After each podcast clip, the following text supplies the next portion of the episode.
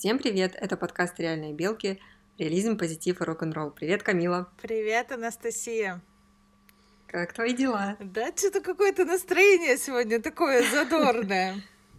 Задорно? Да, я не знаю. Ну, как... давай тогда сжечь. Да, мы постараемся. Я просто уже какой день. У меня, слушай, такая история. Мы через месяц должны переехать. И вот как только мы приобрели квартиру, эта квартира начала нас выживать. У меня начало все ломаться, у меня сломалась печка, сломался унитаз, треснул унитаз, бачок унитаза, ломались краны, мы купили новый кран, тут же сломался, то есть... И вот, короче, история последнего моего месяца, я борюсь с тараканами. Короче, о, боже мой. Это какой-то кошмар. Так, на улице шел 2020 год. Да, а Ками борется с тараканами. Причем я спросила у нас в магазине в доме, женщина, она тут живет. И, короче, она мне такая говорит: слушай, говорит, я тоже увидела тараканов, и, ну, типа, походу, они откуда-то лезут. И вот я теперь не сплю по ночам. Но моя квартира решила, что мне этого мало. И вчера у меня мужчина уехал в командировку, и у меня протекла ванная, короче, какая-то труба начала течь, и у меня просто вся ванная в воде, и у меня уже, честно, а я еще набрала такую полную ванну, купала мелкую, и, получается, эта вода вся начала спускаться, и у меня просто, вот, получается, что эта вся вода начала течь ко мне на пол. В общем, у меня вот... Да, я, короче, борюсь теперь просто вот...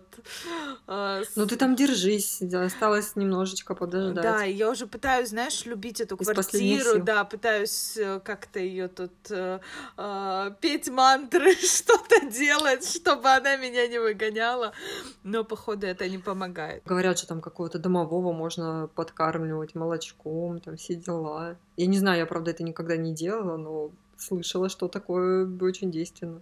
Я борную кислоту с яйцом смешала. Понятно, это ест, наверное, твой домовой, а не хватает для тараканов. Да, мне посоветовали, я просто перепробовала уже все. Я, знаешь, этими палочками, которые... арома палочки. Я думала, мелок Машенька, ты говоришь, палочки. Нет, палочки, арома им жгла. Я где-то вычитала, что им не нравится едкий запах. Но, походу, им просто до балды. Я поняла, просто у тебя живут особый вид каких-то тараканов, наверное, какие-то йоги. Йоги, может быть. Да, они... как они сидят, медитируют и нюхают этот аромат палочек. Слушай, надо подумать на эту тему. Может, мне им еще пойти мантру спеть под раковину? Они тебе начнут подпевать. Короче, весело у тебя там, я смотрю, весело. Да, я уже просто держусь из последних сил. Мне кажется, у нас уже прикол нашего дома. Это, ну, когда же мы уже переедем? Типа, уже вот просто сил нет. Уже не только вы ждете, уже и соседи ждут. Да, соседи ждут, потому что последняя наша тусовка закончилась приходом соседей. Они сказали... Причем мы прожили год и вели себя год... тише воды, ниже травы, и решили вот, типа, финально... Расслабились. Да, финальную сделать тусовочку для друзей.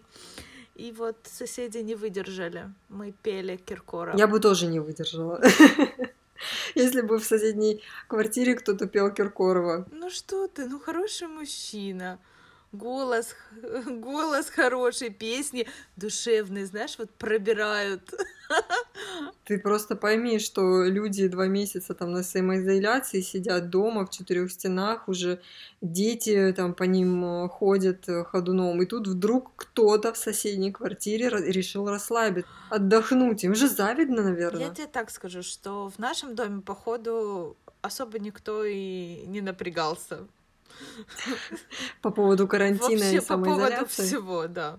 Потому что надо мной соседи смотрели Игру престолов, и я вот, мои соседи начинают, чтобы ты поняла, так как я ложусь в 4 утра, а они просыпаются в 4 утра, и вот недавно я в сторис выкладывала видео, там, где я снимаю закат, а надо мной соседи слушают музыку из Титаника, причем слушают так, что у меня, ну, они слушали это, наверное, этажа через 2, то есть где-то на 10-м, на 9-м, у меня плохо с математикой, вот, и да, то есть в 4 утра они слушают музыку. Ну, ничего плохого в том, что они в 4 утра слушают музыку, но то, что так громко, это как бы такие вопросики. Может быть, у них романтик. Ну, мне очень понравилось, что после серии сторис, где ты снимаешь, значит, закат, вот эту вот музыку, которая доносится где-то с других этажей. Следующая сторис. А теперь мои соседи жарят картошку. Да, причем, ну, прям было так вкусненько, что я хотела даже подняться. Я надеялась, что они, главное, не перейдут в такую в тяжелую артиллерию, в страстные стоны, потому что я собралась уже как бы спать. Все, давайте, хватит. Поели, музыку послушали. Идите на работу, в конце-то концов. А то ну, сидеть, завидовать. Мало того, что слюни от картошки, да? Теперь еще и от чего-нибудь другого. «Магия утра». Ты читала эту книгу или слышала что-то, где автор советует просыпаться пораньше и делать самые значимые для вас вещи? Но он перечисляет, значит, там зарядку, утренние страницы, медитация. А у твоих соседей, видимо, песни из «Титаника», жареная и картошка. И секс, видимо, должен был быть. Может быть, я просто уже услышала. Ой, не услышала, либо они... Тихонько, это как у мыши. Мы с тобой в прошлый раз анонсировали наши будущие темы, и давай не будем, наверное, скрывать от наших слушателей, что мы очень долго выбирали тему на сегодняшний день, потому что вроде бы не хочется уходить в какие-то слишком серьезные темы и в дебри, но и поговорить о том, что мы анонсировали, нам хочется. Какую тему мы обсуждаем? Я не знаю, мы очень много с тобой разговаривали на тему того... Я бы не сказала, что это вот... Мы прям две такие ярые феминистки, да, которые за четкие границы женщин. Но мы с тобой прошли просто определенный путь, и я думаю, что нашим слушателям было бы интересно о нем узнать, о том, как мы простраивали свои вот... свою женственность, свои границы между мужчиной и женщиной, о том, как мы ушли, пытаясь угодить мужскому эго, да, мы ушли в ведическое, чтобы подпитать, и мы хотим рассказать, какие у нас... как бы умозаключение на этот счет, и где мы сейчас остановились, где вот эта вот золотая середина между, где женщина все должна, и где вот эта вот адекватная, получается, сторона, что где совмещать и то, и можно ли это вообще совместить. Расскажи, пожалуйста, твой путь, Настя, потому что ты первая к этому пришла, в принципе, ты пришла к этому, как я понимаю, через свои эксперименты с питанием, если я правильно понимаю, отчасти. Расскажи, ну, как знаешь, я бы хотела, да, я хотела бы дополнить тебя немножко. Я думаю, что девочки нас послушают и нашей истории, и, возможно, сделают свои собственные выводы, и, может быть, не сделают такие же ошибки, как и мы сделали. Вот. Я через питание, потому что пришла к этому, это случилось в 2014 году, я уже продолжительное время была вегетарианкой, и совершенно случайно наткнулась на вот, где-то на просторах интернета информацию о ведических девушках, женщинах, о том, что женщины должны быть женственны, мужчины мужественны, что вообще обстановка в семье полностью, целиком и полностью зависит от женщины, от ее поведения, от того, что она должна позволять мужчине быть главным и позволять ему все. И мне показалось это правильным. Почему? Потому что на тот момент. Почему? Потому что мне казалось, что я в своих отношениях делаю много ошибок. Ну, то есть я была там слишком активна, очень, то есть ходила в брюках постоянно. Если кто меня с тех времен помнит, меня вообще тяжело было застать в юбке. И мне показалось, что да, именно вот по этой причине, именно потому что я не ношу юбки, у меня какие-то проблемы во взаимоотношениях с противоположным полом, с мужчинами. И вот мне показалось, что это будет моим исцелением. Но я, знаешь, трансформацию какую-то за все это время, с 2014 года со мной произошла, от полного принятия и приятия этой мысли, да, что женщина, что вся ответственность за отношения в семье – это женская, к мысли о том, что если в отношениях не присутствует двое, то женщина, как ни старайся, но ничего из этого не выйдет. То есть это такая удобная, знаешь, позиция ведическая, что, наверное, подпитывает и мужское эго, и женское эго. Мужское эго в том плане, что мужчина всегда и во всем прав, а женское эго в том, что от женщины все зависит, знаешь. Это очень опасная такая вот дорожка. И я, подпитывая свое собственное эго, считала, что от меня все зависит, знаешь, как от Комплекс Бога. Поэтому я не знаю, насколько подробно все описывать и рассказывать свой опыт, но я думаю, в процессе разговора мы как-то еще глубже копнем. Ты расскажи, как ты к этому пришла и как давно. Слушай, у меня, наверное... И как ушла, собственно, если ушла. Знаешь, это было как пришла, так ушла. Ну, то есть я по себе, ну, сама по себе с самого детства очень активный, очень любознательный персонаж. Ну, то есть я очень неусидчивая, и в этом где-то мой плюс, где-то мой минус. И когда родилась Василиса, мне, конечно, помогали вот в эти мантры, все. Потом я съездила на тренинг, то есть я где-то в 2014 просто слушала мантры. Потом я съездила на тренинг, я начала ходить на йогу, и потихоньку, ну, так как ты начинаешь крутиться в определенных кругах, общаться с людьми, и вот это пошло, юбки, платья, женственность, потом я начала очень сильно загоняться, то есть я стала очень много отдавать своей энергии мужчине.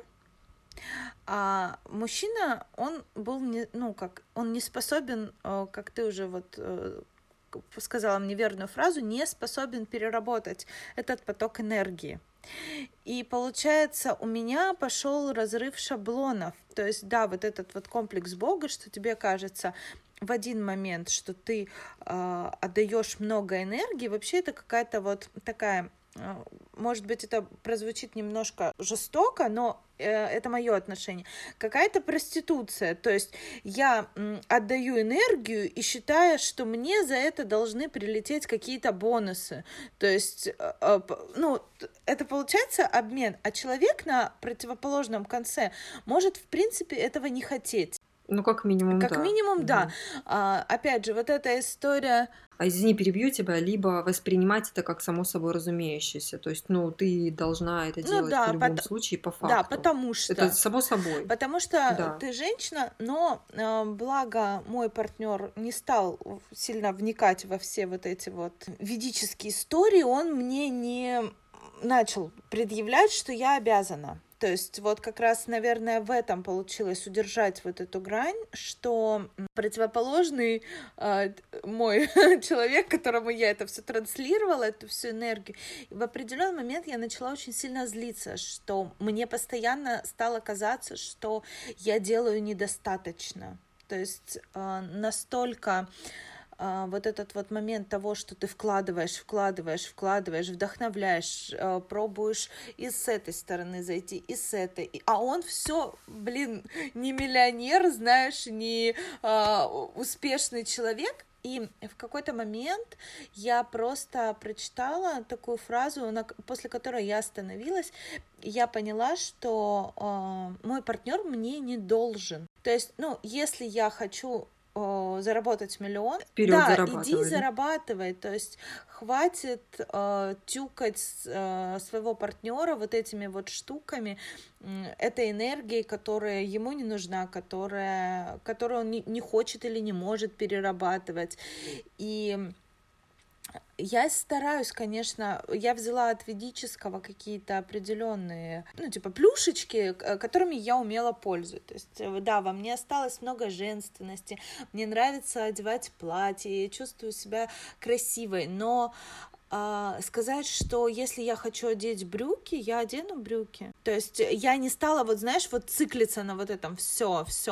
Но это же все трансформация, ты все равно, допустим, в Инстаграме подписываешься на каких-то людей, и через вот этих ведических женщин все равно что-то начинает проникать в тебя. И вот это вот, короче, я поняла для себя, что это опасная история. В чем именно опасность? Смотри, допустим, где-то у кого-то я прочитала, что ведической женщине нехорошо, когда в ее гардеробе много черного цвета. Это значит, над ней покровительствует Сатурн, и то есть я это все прочитала, поржала над этим, потому что, это бред, Ками, очнись. Чё? Почему какой-то цвет должен влиять на что-то, серьезное и в твоей жизни? Да. Но со временем я открываю свой гардероб и начинаю понимать, что я начинаю при покупке вещей выбирать светлые тона, исключать из своего гардероба темные. И то есть эта штука, она начинает на тебя влиять. Сказать, что моя жизнь пипец поменялась от того, что я стала носить розовое и перестала носить черное, да не особо. Такая же пришибленная малость. Ладно, не малость, что скрывать, не малость просто. Мы же реальные белки. Да, у нас реализм.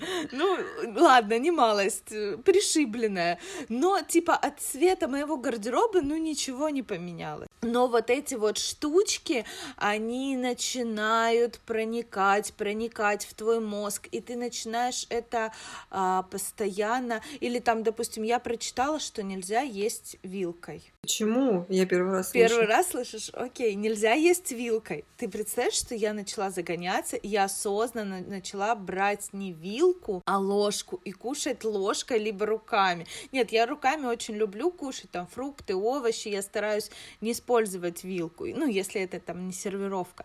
Но, то есть, ты понимаешь, что вот эта вот штука, она начинает закручиваться в твоей голове, и ты начинаешь об этом думать, ты начинаешь это где-то из подсознания оно вылазит. Очень много каких-то странных правил, которые ты почему-то должен соблюдать, а если ты их не соблюдаешь, будет самое страшное.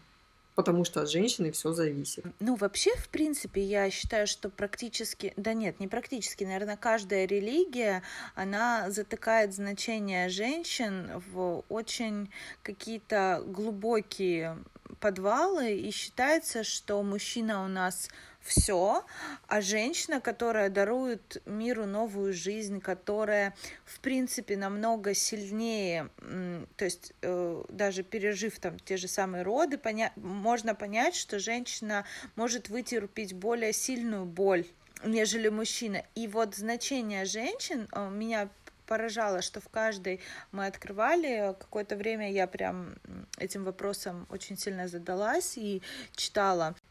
Практически, я не могу сказать прям за все, допустим, в Египте, смотри, женщин, Клеопатрочка, как себе место, выбила. Красотка, что сказать.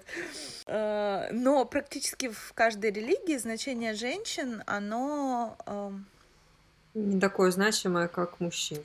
Да вообще, как бы, ну, понятно, давай так, изначально все каноны и правила писались в очень давнишние времена. Факт? Да, я-то об этом хотела сказать, что тогда и совсем был другой уклад жизни, не такой, как сейчас. Тогда действительно женщина являлась хранительницей очага, мужчина тащил в дом мамонта, и вот на этой почве, да, из того уклада писались все эти правила и догмы. Да, ты знаешь, мы как-то, нам было скучно в дороге, и мы ехали, открыли правила, по-моему, 669 правил и сводов у иудейской религии, культуры. Там у них есть определенные, помимо заповедей, у них есть еще вот эти 669, по-моему, правил, которые они внесли.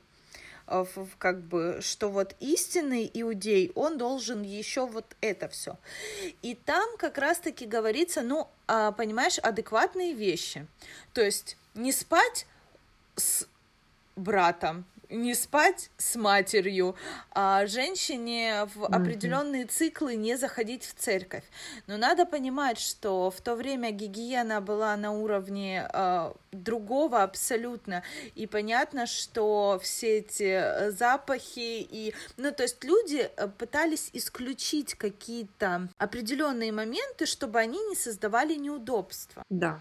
Абсолютно. Но мир не стоит на месте, и вообще то, что вот меня пугает, что мужчины пытаются сейчас засунуть женщин в какое-то вот опять средневековье, и это, конечно, выгодная позиция для мужчин. И вот это вот постоянно, когда говорят, что женщина грязная, женщина, вот мужчина, он уже вот сразу практически, ему место в раю заказано. Конечно, при нынешних, ну вот я понимаю, что при нынешних ситуациях, да, но это просто нереально. Или, допустим, когда после Второй мировой войны, когда перешел перелом, когда стало мало мужчин, женщины взяли на себя как раз-таки, вот особенно русские женщины взяли там, да, наши бабушки, прабабушки взяли на себя роль и мужчины, и женщины.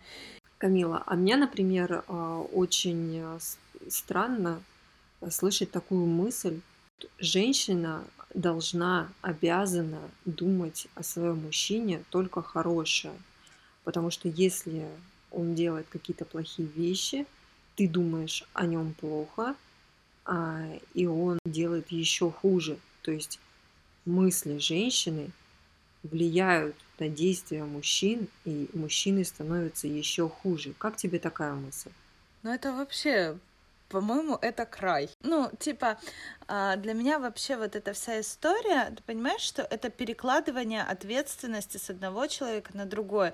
То есть взрослый человек, мужчина, не готов прийти и сказать: слушай, я мазафака, просто полнейшая, я веду себя как кретин, да, ну прости меня, да, там я бываю злой, бываю уставший, я не знаю, может быть... Я тебе изменил, но честно сказать, да, я вообще я за любую честность в отношениях, потому что как только у тебя там появляется хоть какой-то секретик, это пиши пропало. Понимаешь, это вот для меня это вот несостоявшиеся психологически люди, которые перекладывают ответственность с одного человека на другую. Так же, как и получается вот эти ведические женщины, которые говорят: мой муж за меня... взял ответственность за мою жизнь. Но это страшно слышать такую фразу, потому что мы понимаем, что мир, он, ну, состоит не только из черного и белого, и бывают в жизни разные такие ситуации. Почему я постоянно говорю? Почему ты молчишь? Что? Я тебя внимательно слушаю просто. Все вот эти вот ведические женщины, у них рядом взрослые, адекватные, с ними похожие на их волне люди. И то, я знаю ведические семьи, там, где мужики творят такое, что просто ни на какую... И девочки в то же время. То есть, понимаешь, люди вообще такие существа, что они все могут объяснить. Ты знаешь, вот по парадигме той мысли, что женщине нужно думать о мужчине только хорошие вещи, иначе он будет творить что-то очень плохое. из-за того, что женщина даже не говорит, не озвучивает, просто думает плохо о мужчине. Я вспомнила такой эксперимент, проводили дети до определенного возраста, по-моему, до 5 лет или до 4 лет, они не понимают, что они что-то делают, их действия приводят к какому-то результату. То есть они считают, что все вокруг действует на них, то есть преграды какие-то совершаются. То есть, пример, бежит ребенок и спотыкается о какую-то игрушку или о диван, или о что-то такое. И ребенок, он не может понять того, что это он побежал в ту сторону, где стояла эта преграда, и он сам споткнулся, потому что диван же не может тебе под ноги броситься. А дети считают, что виноват диван. Да, я понимаю, что да, это несостоятельность. Не то, что несостоятельность, а это невзрослая позиция, когда ты считаешь, что кто-то может повлиять на меня, то, что женщина может как-то изменить твою жизнь. Не знаю, есть еще люди, которые, конечно, верят в энергию, да, но это совсем другая тема. Мы сегодня разговариваем именно о ведических женщинах и мужчинах. Причем тут еще маленькая такая пометочка. Есть люди, которым классно в этом. Они абсолютно на волне на этой, и они, то есть они воспитывались так в детстве, видели пример папы и мамы, которые примерно так же, может быть, не называли это ведической семьей, но взаимодействовали таким образом. И они просто переносят это в свою жизнь, и это органично. Но бывают такие моменты и ситуации, когда мужчина или женщина, видя семью, в которой они росли, и они пытаются от этого убежать. Пример. Мама очень властная, матриархат в семье. И мальчик, вырастая в такой семье, он просто хочет быть главным. То есть ему как-то его ущемляет эго, что женщина ведет таким образом себя. И он не с позиции осознанности, не с позиции того, что быть таким вот ведическим мужем и ведической женой – это большой труд, а с позиции «так, милочка, ты должна, значит, воспитывать детей, убираться, стирать, в противном случае ты лентяйка» и так далее, и так далее. Я просто хочу подчеркнуть то, что мы не в принципе против ведической культуры или против религии. Я вот смотрю, там есть блогеры, которые меня восхищают, да. Я смотрю, что им комфортно. Они любят друг друга. Рядом с ними осознанные взрослые мужчины, которые, как мне кажется, по крайней мере, через то, что они транслируют, они не манипулируют своими партнерами, да, то есть они также помогают по дому, они могут приготовить завтрак. Когда обычная девушка, назовем ее Маша, из какой-нибудь провинции, живет с каким-нибудь парнем, который не просто не ведический, обычный Петя, да, и она пытается на этого Петю одеть этот костюм и отдать ему в руки свою жизнь, а, во-первых, Петя чисто гипотетически не знает, что делать с этой жизнью, не хочет, не умеет. То есть тут нужно очень четко понимать, то есть как я пыталась на своего мужчину, ему вот эту вот всю втюхать историю, то есть я ему вот это все, а ему это не надо, он не готов, он про другое. Отсюда возникает конфликт и скандалы, и это может привести, к разным последствиям.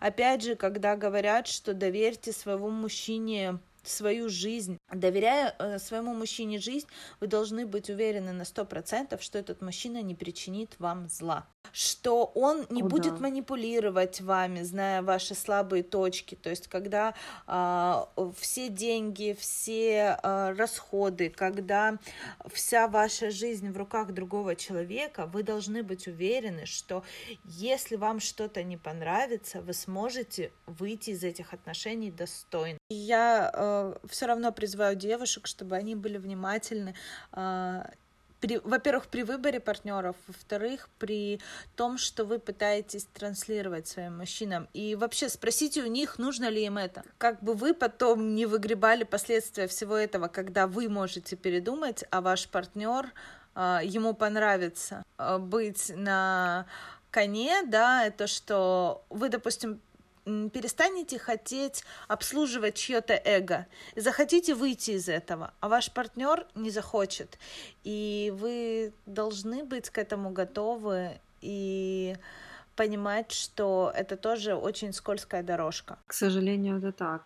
Знаешь, еще такая мысль пришла в голову о том, что мужчина бы, наверное, мечтал иметь рядом с собой ведическую женщину, потому что она послушная, потому что она следит за хозяйством, следит за детьми, потому что она, назовем это, удобная.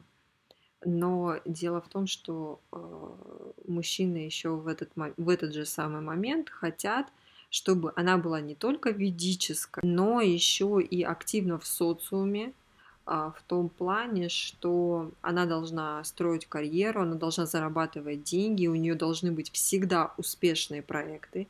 А мы, как бы адекватные люди, мы понимаем, что иногда успешные проекты даже у бизнесменов матерых не получается, не говоря уже о какой-то девушке, которая пытается что-то сделать на коленке. А вот эта вот любимая фраза «кулинарка», нет, «хозяйка на кухне», проститутка в постели и что-то там кто-то еще. Меня так это всегда удивляет. Это какие-то шаблоны. Все нужно понимать, вообще изначально отталкиваться, что все люди разные, что вообще мы, вот проживая какие-то отношения, мы, допустим, начинаем встречаться с человеком, да, и влюбляемся в его какие-то качества. И потом со временем мы начинаем менять этого человека. Вот тут не так, вот это не так. Потом мы начинаем смотреть на этого человека и понимать, а он нам не нравится. Ну, то есть это не тот там Петя, Никита, в которого я влюблялась там 10 лет назад. А ты считаешь, что человека можно поменять? Мне кажется, нельзя его поменять. Человек только сам себя может поменять. Нет, ну давай так, мы все захочет. Меняемся. Мы можем как-то его чуть-чуть... Да, можно. Ой, ли, правда? Мне кажется, нет. Я тебе так скажу, что я очень сильно поменялась, и сейчас я возвращаюсь к себе.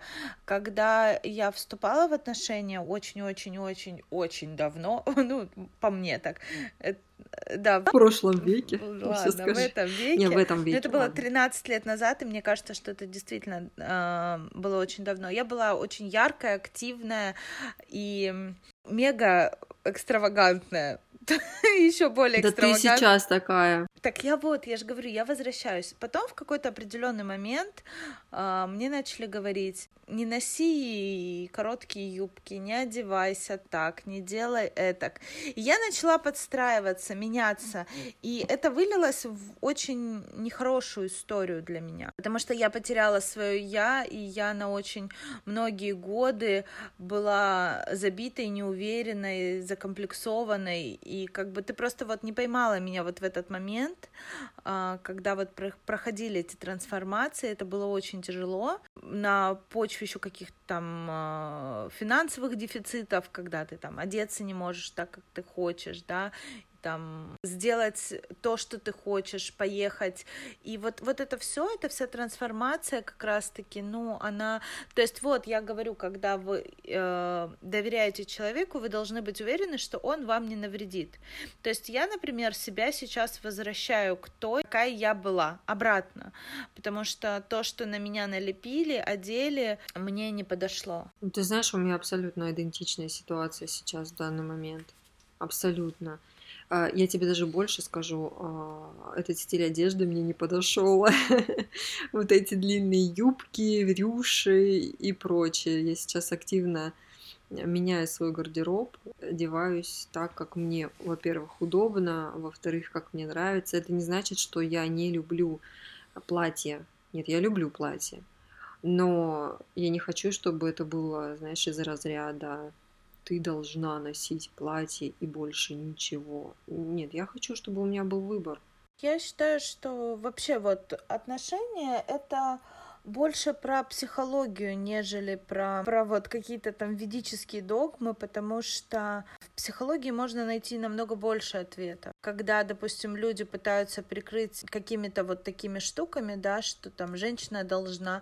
Я считаю, что мужчина тоже должен. Мужчина должен воспитывать детей, мужчина должен помогать по дому, потому что это наш дом, мы живем здесь вместе. Мы вместе пачкаем, мы вместе проводим здесь время. И мужчина должен тоже вкладывать свою частичку уюта, да, и если у меня болит голова, и я плохо себя чувствую, я не должна насиловать себя и идти готовить ему ужин. Он взрослый, самостоятельный человек. У него есть 2 руки, 2 ноги, он может встать, пойти и приготовить. Послушай, а вот как ты относишься к такой... устоявшейся, скажем так, точки зрения о том, что мужчина должен зарабатывать, и это его обязанность, а женщина должна заниматься только бытом и больше ничем. Убирать, стирать, готовить, заниматься детьми. То есть ты говоришь о том, что заниматься детьми должны 2 человека. И считают, что это обязанность женщины воспитывать детей. Во-первых, мы живем не в стародревние времена, и зарабатывает тот, у кого получается зарабатывать. Допустим, я знаю примеры семей, там, где женщина зарабатывает, а мужчина сидит дома, занимается детьми. И им так комфортно, понимаешь? Каждый выстраивает ту модель отношений, которая его устраивает. Я могу сказать по себе. Я очень сильно, у меня очень сильный характер, и мне просто не подойдет модель там, где мужчина будет слабее меня. Я съедаю такого мужчину на завтрак, может быть, чуть-чуть на обед. На ужин уже ничего не остается. То есть, как только я теряю интерес к человеку, все, это, до свидания. То есть мой мужчина 13 лет рядом со мной, потому что я рядом с ним, потому что мы остаемся актуальны друг другу, да, но кому-то подходит другая модель, каждый выстраивает, кто-то рожает 10 детей, кто-то рожает 1 ребенка, да, знаешь, есть люди, у которых есть дар зарабатывать деньги. Я считаю, что неправильно принижать женщину, да, если она может это сделать. По сути дела, да, если она умеет, и она должна, значит, все свои амбиции, простите, засунуть в одно место и сидеть и говорить: нет, я за мужа, он у меня зарабатывает 20 000, будем счастливы. При этом у нее есть ресурс заработать 1 000 000. А понимаешь, это начинается внутренний диссонанс человека, это может разрушить изнутри, потому что он знает, что его потенциал, он может через 10 лет очнуться и понять, что он пропустил что-то в своей жизни. Абсолютно согласна с тобой.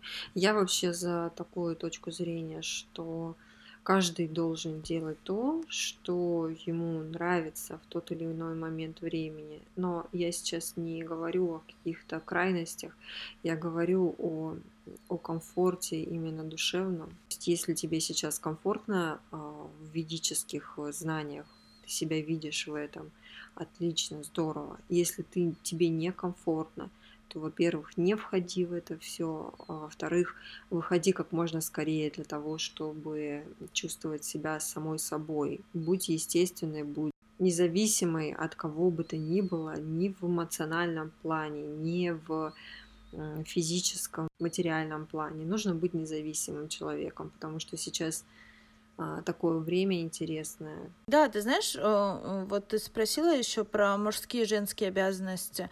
Для меня вообще дико это понятие и вот это определение мужские и женские обязанности. Вот у меня есть, допустим, знакомый, который не умеет вбивать в гвозди. У него нет к этому способности. Что значит мужские обязанности? Он же, простите, не гениталиями это делает. У нас есть мужское и женское, и это как бы можно понять по нашим там гендерным, да, каким-то различиям. По вторичным половым признакам, да. Да, по вторичным половым признакам. Но, простите, навешивать еще на эти признаки ярлыки, что ты, прости, должен. Если у тебя там что-то висит, ты должен уметь гвозди забивать, деньги зарабатывать, машину чинить, я не знаю, машину водить. У меня есть знакомые мужчины, которые не водят машину. Есть женщины, которые не водят. Я сорока, я знаю, что я буду эпицентром всех пробок, всех аварий в городе. Я поэтому не сажусь за руль. Мне нравится смотреть в окошко, щелкать клювом, смотреть дорогу, все. Я иногда дорогу посмотреть не могу, понимаешь? Я знаю таких мужчин, которые говорят, что если ты не можешь это делать, то ты клуша. И при этом стараются, чтобы девушка была ведической. Нужно, мне кажется, бежать от таких мужчин, которые говорят вот так. Просто брать манатки и просто улепетывать. Я хотела другое сказать слово, но чтобы нас не забанили, я скажу слово улепетывать. Потому что когда человек не слышит, ты ему пытаешься сказать, там, допустим, дорогой или дорогая, мне некомфортно, меня тревожит, мое мироощущение, мой внутренний мир рушится от твоих каких-то. Давай пересмотрим. Если твой партнер не готов к диалогу, если твой партнер не слышит тебя, ты можешь быть, допустим, ведической, он может быть не ведической. И вам обоим будет комфортно, если вы сможете совмещать. Не надо насиловать друг друга и заставлять делать то, что некомфортно, что может ранить, что может обидеть рядом находящегося человека. Знаешь, я ловлю себя на мысли, что люди, которые говорят, а вот ты должен, или кто-то там должен, то есть вот это вот, знаешь, должествование. Меня немножко пугают такие люди. Самая важная черта современного человека — это гибкость. Ты сама видишь, насколько меняется ситуация, насколько меняется действительность, сколько событий и новостей за последние пару месяцев произошло, несмотря на то, что все сидят по домам. Слушай, и порой не хочу открывать даже интернет, новостную ленту. Но тем не менее постоянно что-то происходит, и то есть ты представляешь, насколько человек, который сидит в догмах, сидит в своей голове, насколько он не гибкий и насколько ему сложно будет, в принципе, жить и сохранить свое ментальное здоровье. Ну, конечно, смотри, если человек не готов взять ответственность за свою жизнь и говорит своему партнеру, знаешь что, дорогая моя, я вот не миллионер, это потому что ты плохо меня вдохновляешь. Это очень странно, да. Да ты просто вот... Это, я тебе так скажу, это очень страшно, потому что человек не готов взять, особенно если это говорит мужчина, который якобы должен быть лидером, не готов взять ответственность за свою жизнь и сказать, что я не могу, я не умею, мне это не надо, детка, извини, прийти и сказать, детка, извини, я вот у тебя не буду миллионером. Я вот понимаю, что... Допустим, ну не все же люди могут вести супербизнес. Кто-то просто офигенский исполнитель, да, и рядом с ним должен быть крутой руководитель, который будет его направлять, и этот человек будет чувствовать себя комфортно и счастливо. Но не все могут быть бизнесменами и выстраивать какие-то вот такие отношения. Кто-то исполнитель, кто-то руководитель. Но когда ты перекладываешь ответственность за свою жизнь на кого-то, это очень утопичная какая-то вот история. Ну, знаешь, человек должен быть ответственным за свою жизнь, это прежде всего. Да, конечно, человек должен быть ответственный. И женщины, в свою очередь, когда они доверяются, они тоже должны не забывать, что бывают такие истории, когда мужчине это может все надоесть. Вся это, он поигрался в ведическое, а потом ему нужна будет заводила какая-нибудь, кураж, и все, и он может развернуться в любой момент уйти. А вообще есть, кстати, очень крутая фраза, это вот, захочешь узнать человека, напейся с ним или разведись с ним. И вот просто, понимаешь, когда там или расстанься с человеком, да, когда начинают вылазить вот эти страшные демоны. Поэтому вся вот эта история, она должна держаться на балансе, что никто никому ничего не должен. Ну, знаешь, вот с учетом того, что мы с тобой мамы, да, мы все-таки должны. Мы должны обеспечить безопасную жизнь своим детям. Но что касается других взрослых людей, здесь, наверное, уже не наша юрисдикция каким-то образом влиять глобально, как там я говорила, мыслями на чью-то жизнь. Ну, конечно, имея детей, мы имеем ответственность за них. И я в этом плане всегда говорю, что я буду рожать столько детей, сколько я смогу, только я, лично я смогу прокормить, смогу воспитать и смогу в случае каких-то непредвиденных обстоятельств поднять на ноги. Я против агрессивной стороны всего этого, опять же, феминизма, да, который очень ярко и активно доказывает абсолютно противоположную, да, историю, и который видит косяки в каждом там неосторожном слове, в каждой рекламе. Ну, то есть я считаю, что сейчас можно достебаться до любого. Ну, знаешь, если бы феминистки не были столь открытыми и ярыми и вызывающими, то на них бы просто элементарно никто бы не обратил внимания, согласись.